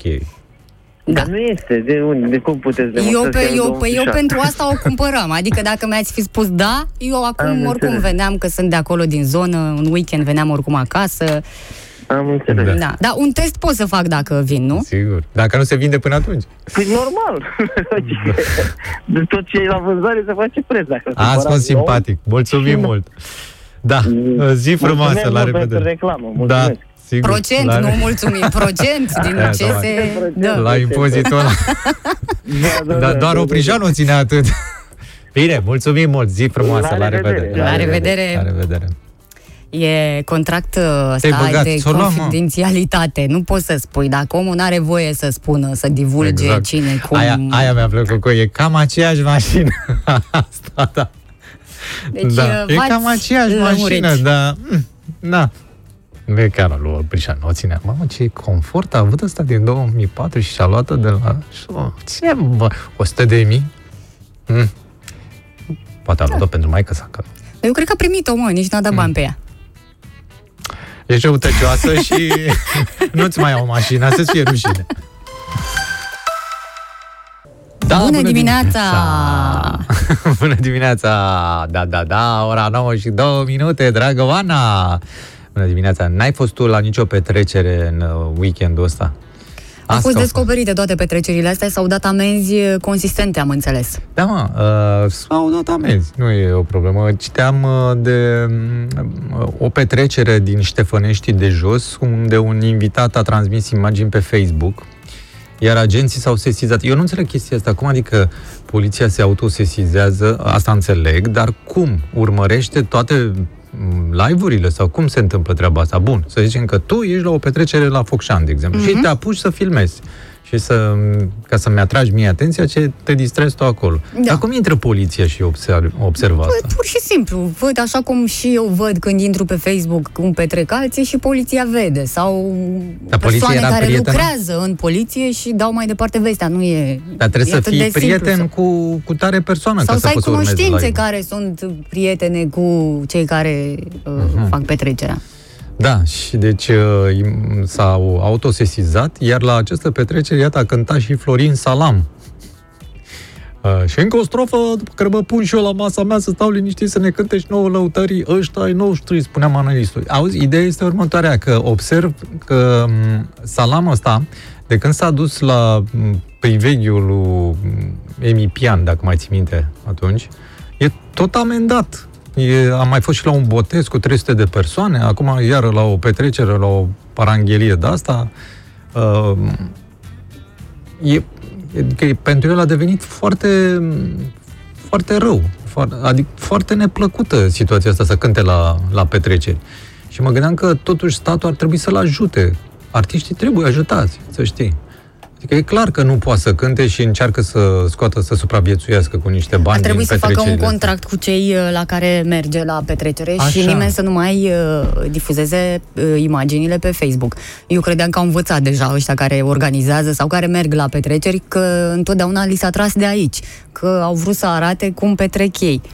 Păi nu mai bine petreci tu până dimineață, deși sigur nu e voie, dar dacă tot te-ai băgat la așa ceva, de ce vrei să-ți fie spartă petrecerea? Ați plac și senzațiile tare înseamnă. Eu mă gândeam la altceva. Deci el e un băiat super de treabă așa. E clar că el încalcă toate legile astea, fiindcă nu poate să supraviețuiască, are nevoie de bani.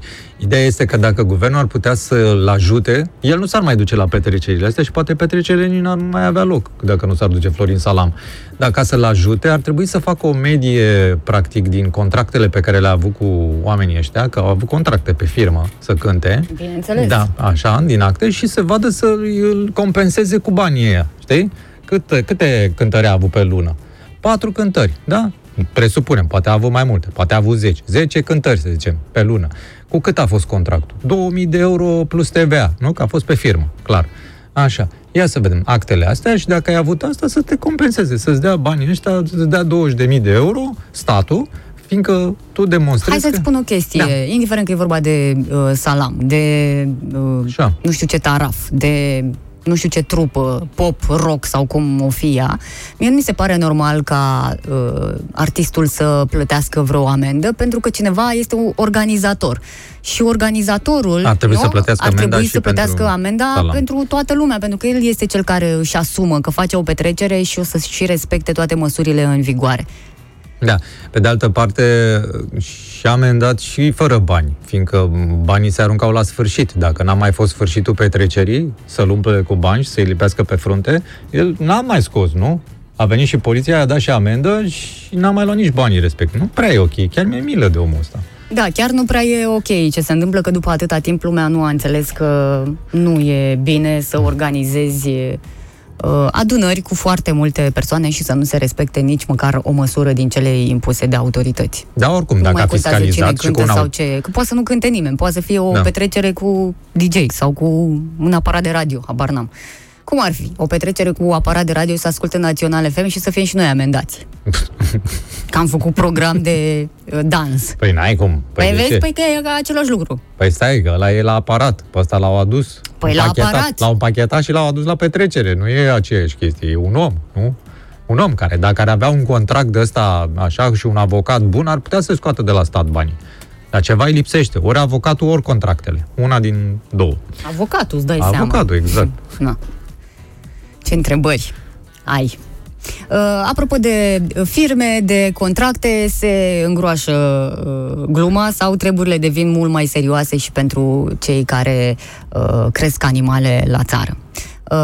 În urmă cu mai mulți ani, fostul ministru Daia a avut un proiect. Cu aia.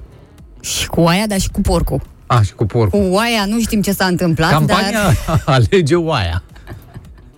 Aia a fost. Nu știm ce a făcut până la urmă cu oaia, foarte dar bună. Știm că actualul ministru al agriculturii, Adrian Oros, a preluat una din ideile fostului ministru și a emis un ordin prin care limitează creșterea porcilor în gospodăriile țărănești. Asta e o practic. E o porcărie. Practic e o mare porcărie chestia asta. Așteaptă, nu te ambala. Dacă ai o scroafă care îți face 12 pui, ce faci? Asta se întreabă și fermierii. Așa zici și fermieri. Uite, al 6, nu toți sunt fermieri. Unii sunt pur și simplu oameni care trăiesc la țară și au un porc în gospodărie ca să mănânce și ei ceva. Nici fermieri. Dar ministerul, prin actualul ministru, vrea să-i transforme în patroni și în fermieri adevărați. Al 6-lea porc din ogradă face din fermier patron.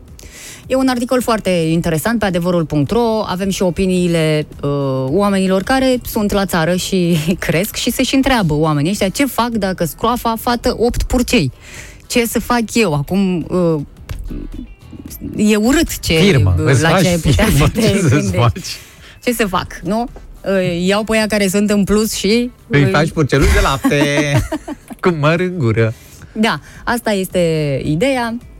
Da. Toată lumea este nemulțumită, dar nu știu dacă această nemulțumire va duce la o schimbare, pentru că ministrul e destul de hotărât în ceea ce... Dar care e logica lui? Care e logica? Eu nu observ care e logica. Adică în loc să ajute populația... Pentru că populația... sunt foarte mulți oameni care fac afaceri din creșterea porcilor. Păi de la 5 încolo sunt, asta nu e afacere. Da, de la 5 încolo. Da, fă de la 50. Dacă ai 8, 2 îi păstrezi pentru tine, 6 îi vinzi. Și iată. Nu apare nicăieri că tu ai vândut porcii și uite așa este înșelat statul român. Da, păi statul român, să aducă statul român, să umple troaca statul român, nu? Deocamdată statul român nu ajută cu nimic cetățeanul respectiv, așa că statul român ar trebui să-și pună pofta în cui la carne de porc. Și să nu ne mai oblige statul român să cumpărăm porci din alte părți, din alte țări. Statul român.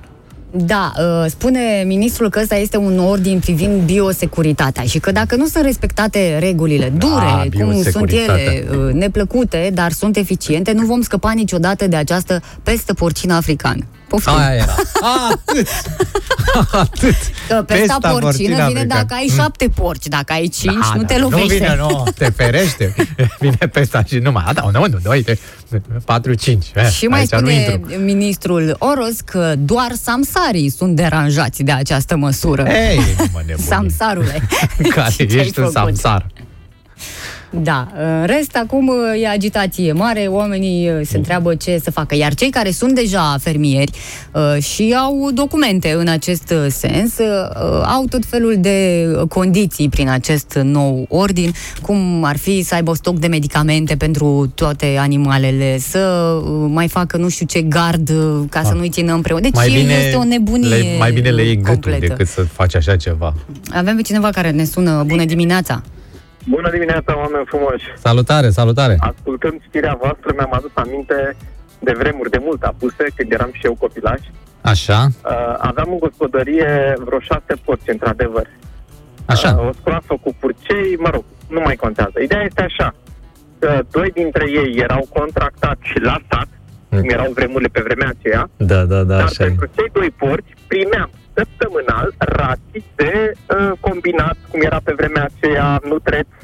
Da? Adică ne duceam și primeam, semnam niște hârtii, nu eu, părinții, evident, și primeau acea raționalizare pentru animalele care erau contractate la stat. Deci pe alea trebuia să le, când creșteau, le dădeau la stat, dar erau hrănite cu mâncare de la stat, cum ar veni. Exact. Așa, da, tată. Dacă stai să te gândești, mâncai și tu porc din bătătură, nu? Da, chinezesc. Mai mâncau și alții, dar, repet, erau aduse nutrețurile de cei care, mă rog, se ocupau de. Domnul Oros, sau cum se numește, în loc să se gândească la pesta porcină africană, mai bine s-ar uita puțin să vadă în galanteare ce euri au toate cărnurile alea de afară. De acord. Asta ideea trebuie. Este că nimic nu s-a schimbat, cu ghilimele de rigoare, decât că statul ia în loc să dea.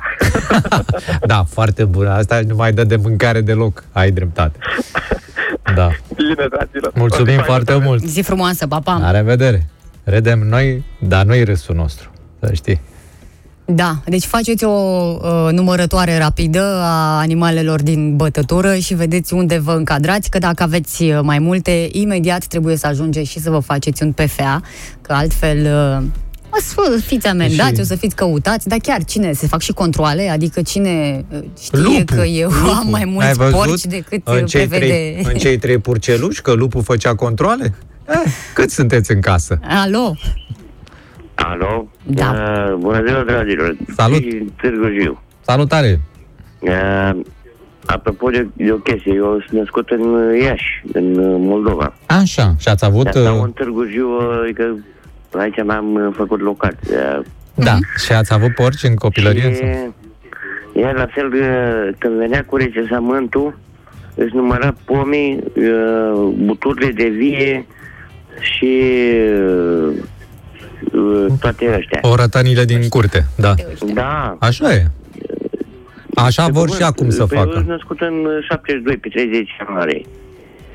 Da. Să fiți sănătos. E chestia că venea cu rețezământul, de la fel venea cu coțetul vinului. Adică se vadă dacă ai furat la din via care era ăsta, cum spune, că taică mi-au alocat la vena acolo. Am înțeles. Și să vadă dacă da. Ai vin, că făceam combinație cu bunica mea. Eram familie, toată treaba. Da. Păi eram familie, dar era chestia că venea cu atâtul vinul, era cât prune ai. Da, te întreba câte de-astea ai. Bine, mulțumim foarte mult pentru telefon. Acum vorbim totuși despre porci. Mulțumim, zi frumoasă. Era chestia și cu cazanul de făcut trăchiu. Exact, da. Mulțumim foarte mult, vă mai așteptăm pe la noi. Omul ce vrea să scoată în evidență că de fapt au mai fost vremuri din exact. Când erai controlat și numărat. Da. Bună dimineața. Da. Cine e acolo? Dați radioul un pic mai încet, ne auzim în telefon. Despre iepuri. Ce spuneți? Alo! Da. Bună dimineața, să rămână! Salutare, salutare!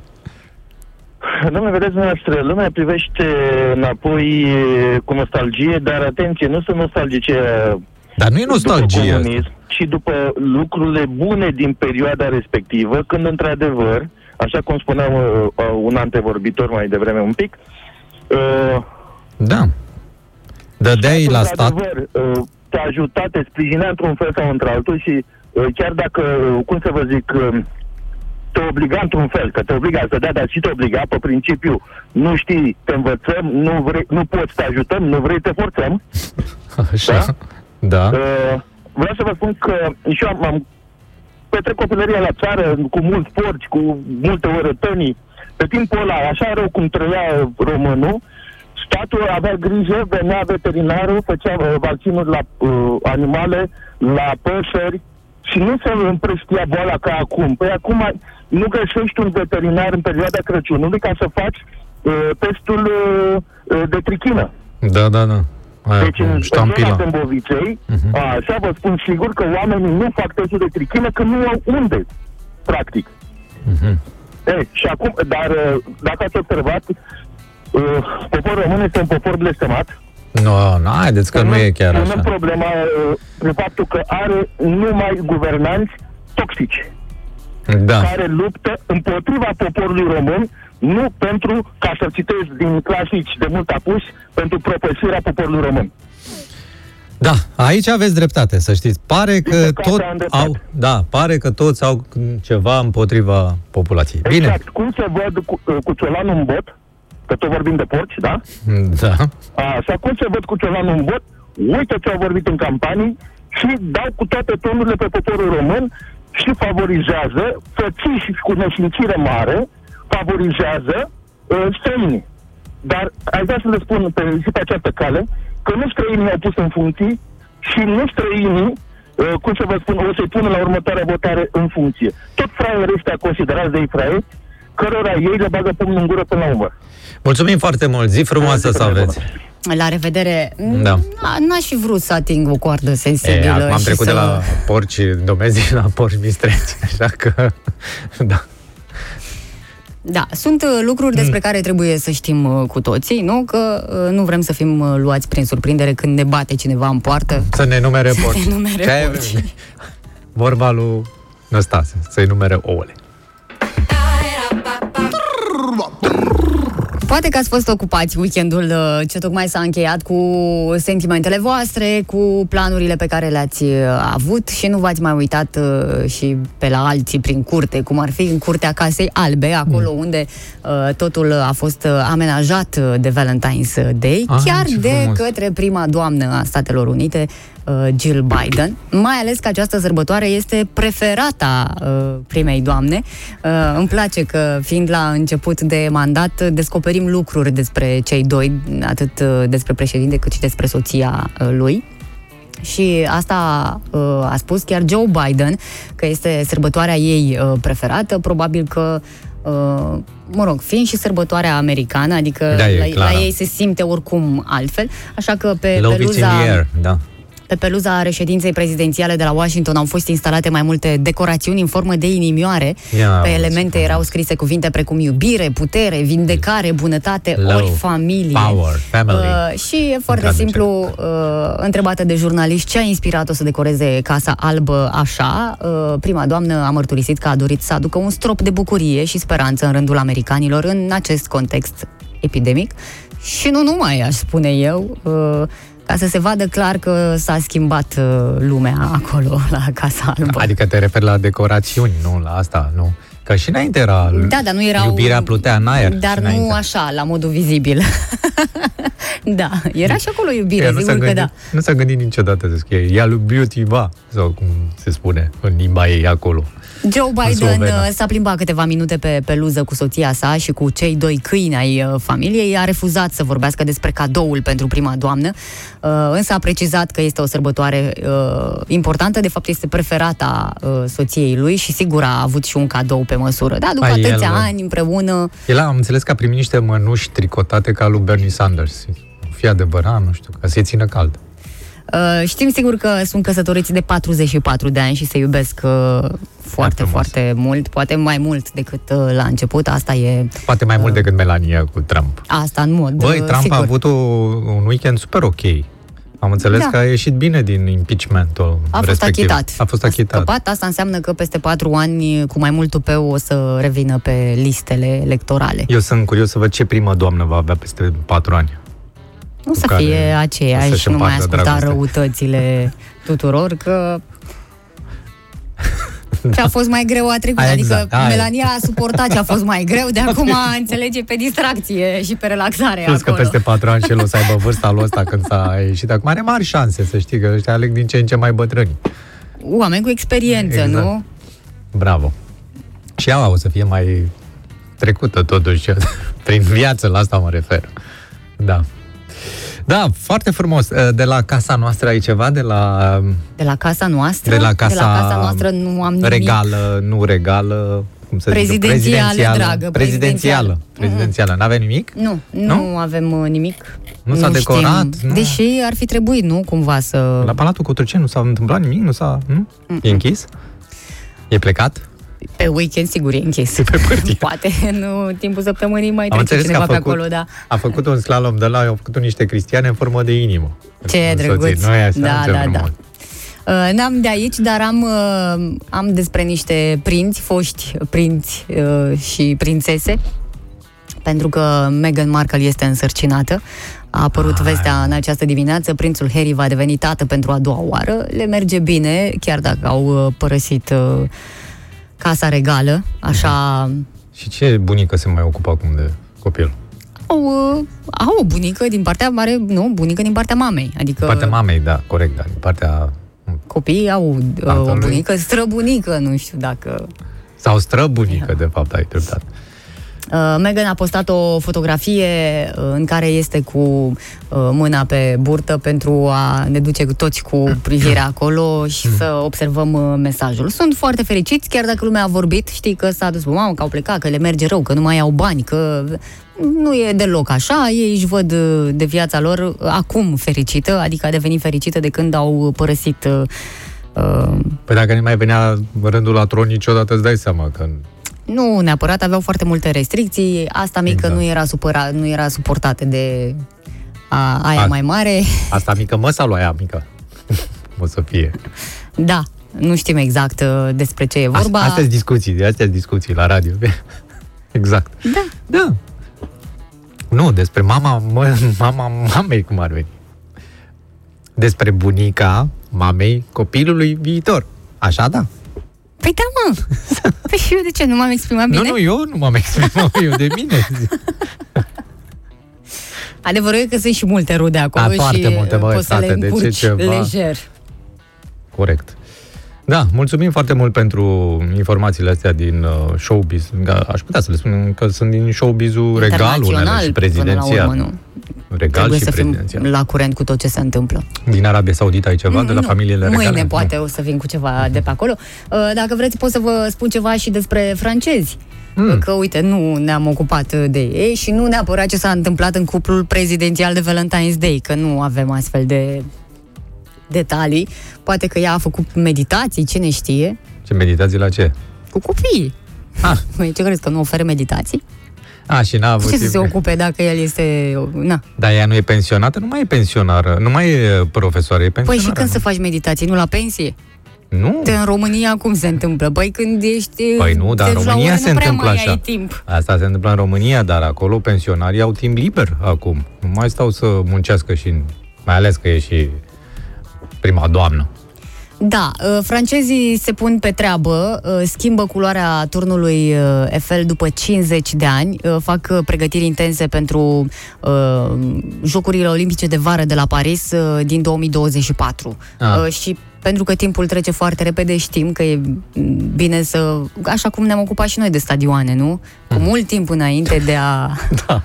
Da, bine, nu-s gata nici acum, aici. Deși competiția era anul trecut, nu-s gata nici acum, dar nu-i nimic, noi ne ocupăm în continuare. Se face o renovare complexă, se schimbă culoarea, adică când o să mergeți, probabil anul viitor, la Paris de Valentine's Day sau de Dragobete, cum alegeți, nu o să mai recunoașteți turnul. Era un auriu. Pentru că așa. Nu era auriu, era... Ba, nu, era un maro auriu așa. Maroniu, exact. O culoare maronie, această culoare o are din 1968. Acum ea va fi înlocuită cu o nuanță de galben cu tentă aurie. Și da. Îl mai deschid, cum ar veni, da, puțin. Și să știi că arată mult mai bine. Păi galben auriu, deci e de haur.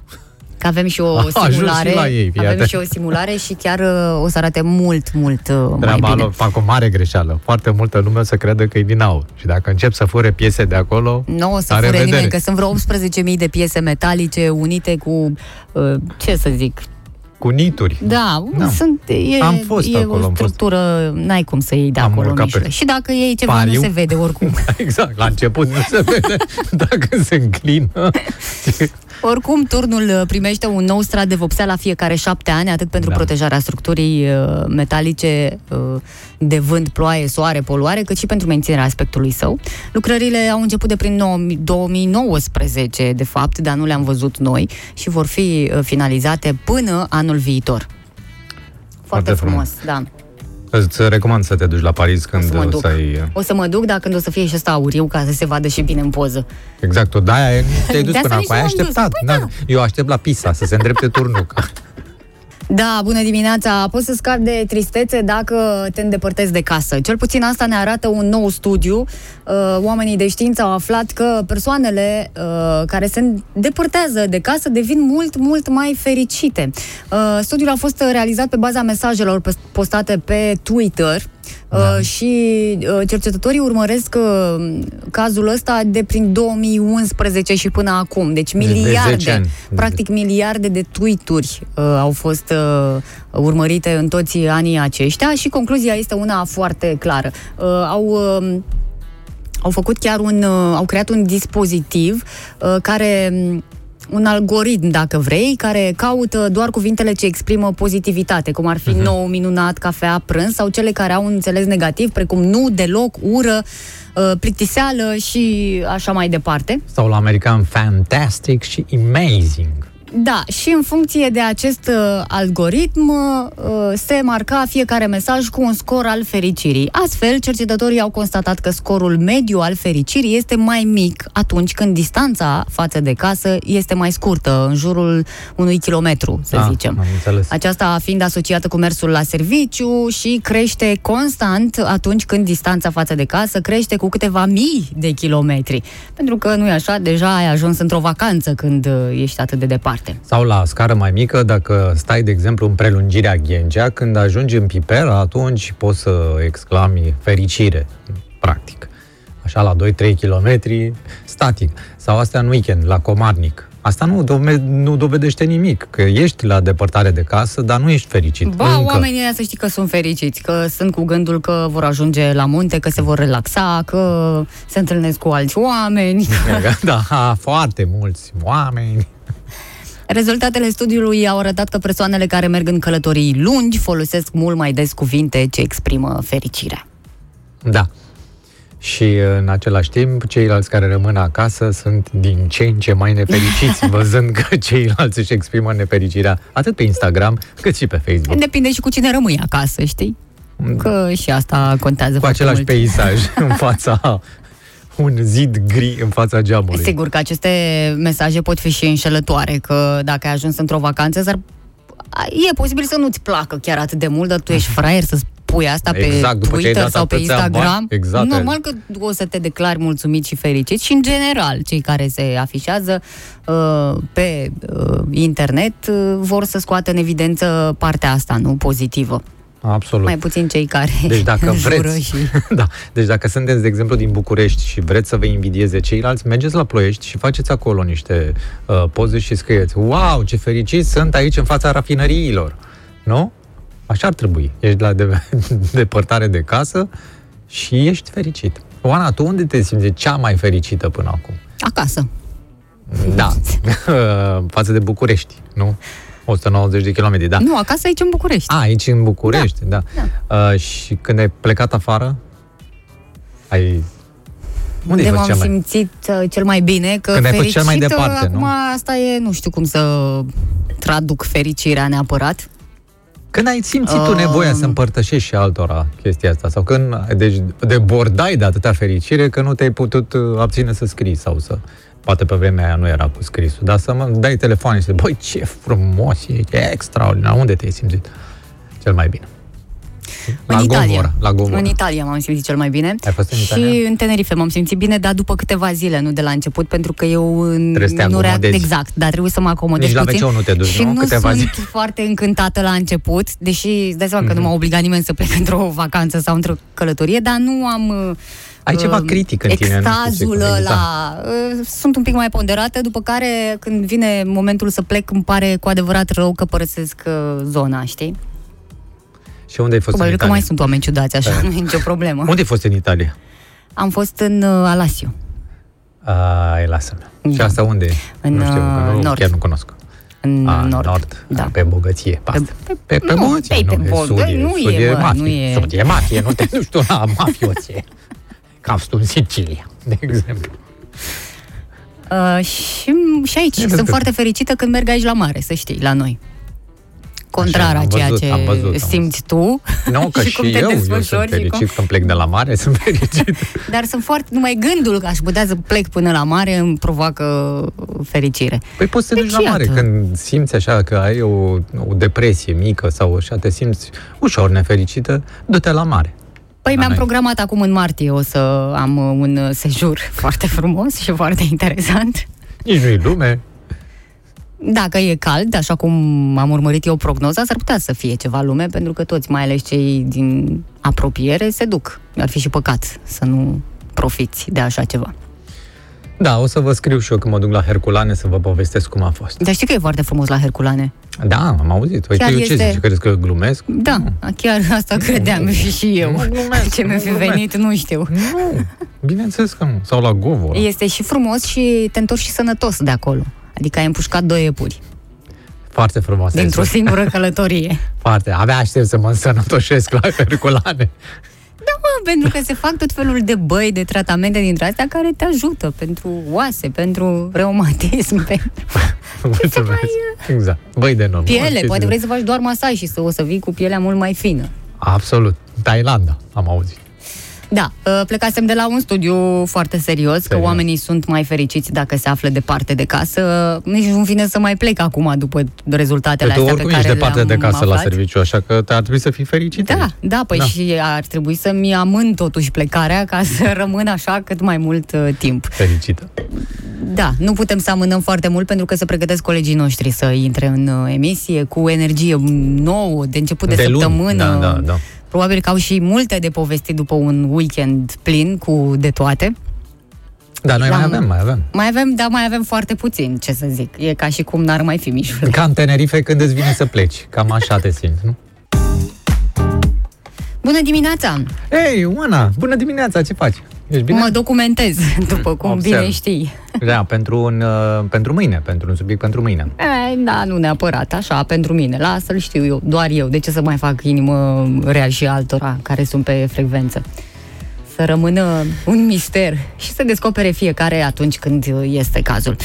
Nu v-am spus, dar astăzi avem un protest anunțat de Sanitas. Sindicaliștii pichetează astăzi Ministerul Finanțelor și Parlamentul. Oamenii sunt nemulțumiți de bugetul care va fi alocat în acest an pentru sectorul de sănătate. Deja au început, nici nu s-a făcut bine bugetul exact. Și bun. Deja au început nemulțumirile. Da. Și cumva au dreptate, n-ai ce să le spui. Înțeleg că în semn de solidaritate cei cu pensii speciale vor dona toți banii din pensiile speciale sectorului sanitas ca să salveze. Doar o parte. Nu toți. Nu, doar diferența dintre o pensie normală. Doar o parte dintre ei, că doar o parte din pensie. Că doar o parte dintre ei normală, și o parte din pensie, că nu o să dea toată pensia, mișule, că trebuie să mai ștrăiești. E un gest japonez ăsta, știi, când au avut problema aia cu Fukushima și așa, toți și-au cedat, japonezii s-au dus și și-au vândut bijuteriile și asta ca să redreseze țara. Cam așa o să facă acum și cei cu pensiile speciale, toți o să cedeze pensiile alea speciale, special ca să meargă banii la Federația Sanitas, către sectorul sănătății. Sindicaliștii spun că într-un astfel de an cu pandemie nu înseamnă numai un act extrem de nedrept la adresa lucrătorilor din sistem, dar înseamnă și un act profund imoral la adresa cetățenilor. Și după ce termină cu Ministerul Finanțelor, de asta și merg în fața Parlamentului, spun sindicaliștii, pentru a încuraja pe parlamentari să-și pregătească amendamentele la legea bugetului, astfel încât să nu le fie rușine să se întâlnească cu cetățenii care i-au votat după ce vor adopta bugetul și să nu le fie greu să privească în ochi salariații din sănătate. Pe bune? Da. Păi mizează foarte mult pe obrazul. Nu mai au probleme salții, de genul. Asta e un nou parlament. Cu asta ne-au păcălit. Că sunt alții, când de fapt știm foarte bine că sunt aceiași. Care s-au tot învârtit de colo-colo. Cu aceleași mentalități. Aia, că nu sunt toți. Unii sunt noi. De exemplu, doamna Șoșoacă e nouă. N-a mai fost dânsa, că altfel aflam de ea. Da, mișule, dar ce să facă singur acum? Că a rămas a nimănui. Câtă putere să mai aibă, că poate se luptă pe aici, pe acolo, să... Părțile esențiale. Dar citeam, dacă doriți să citiți cum de se luptă doamna, este un articol în ziare.com, se numește Acuzațiile stupefiante ale senatoarei Șoșoacă, pacienții de la ATI sunt deconectați de la aparate, avocata anunță că voia să se ducă la Dragnea la Rahova. În vizită, să nu credeți că... Nu, în vizită, da. Da, dacă nu, n-are rost să citiți respectivul material. Gata? Ne auzim mâine? Da, trebuie să ne apropiem și noi de case. Așa.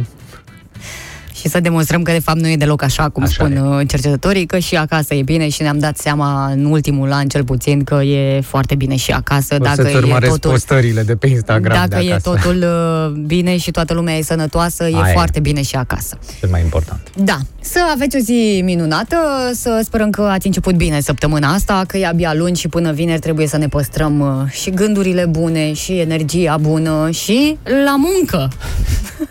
Ceau, ceau! Thank you.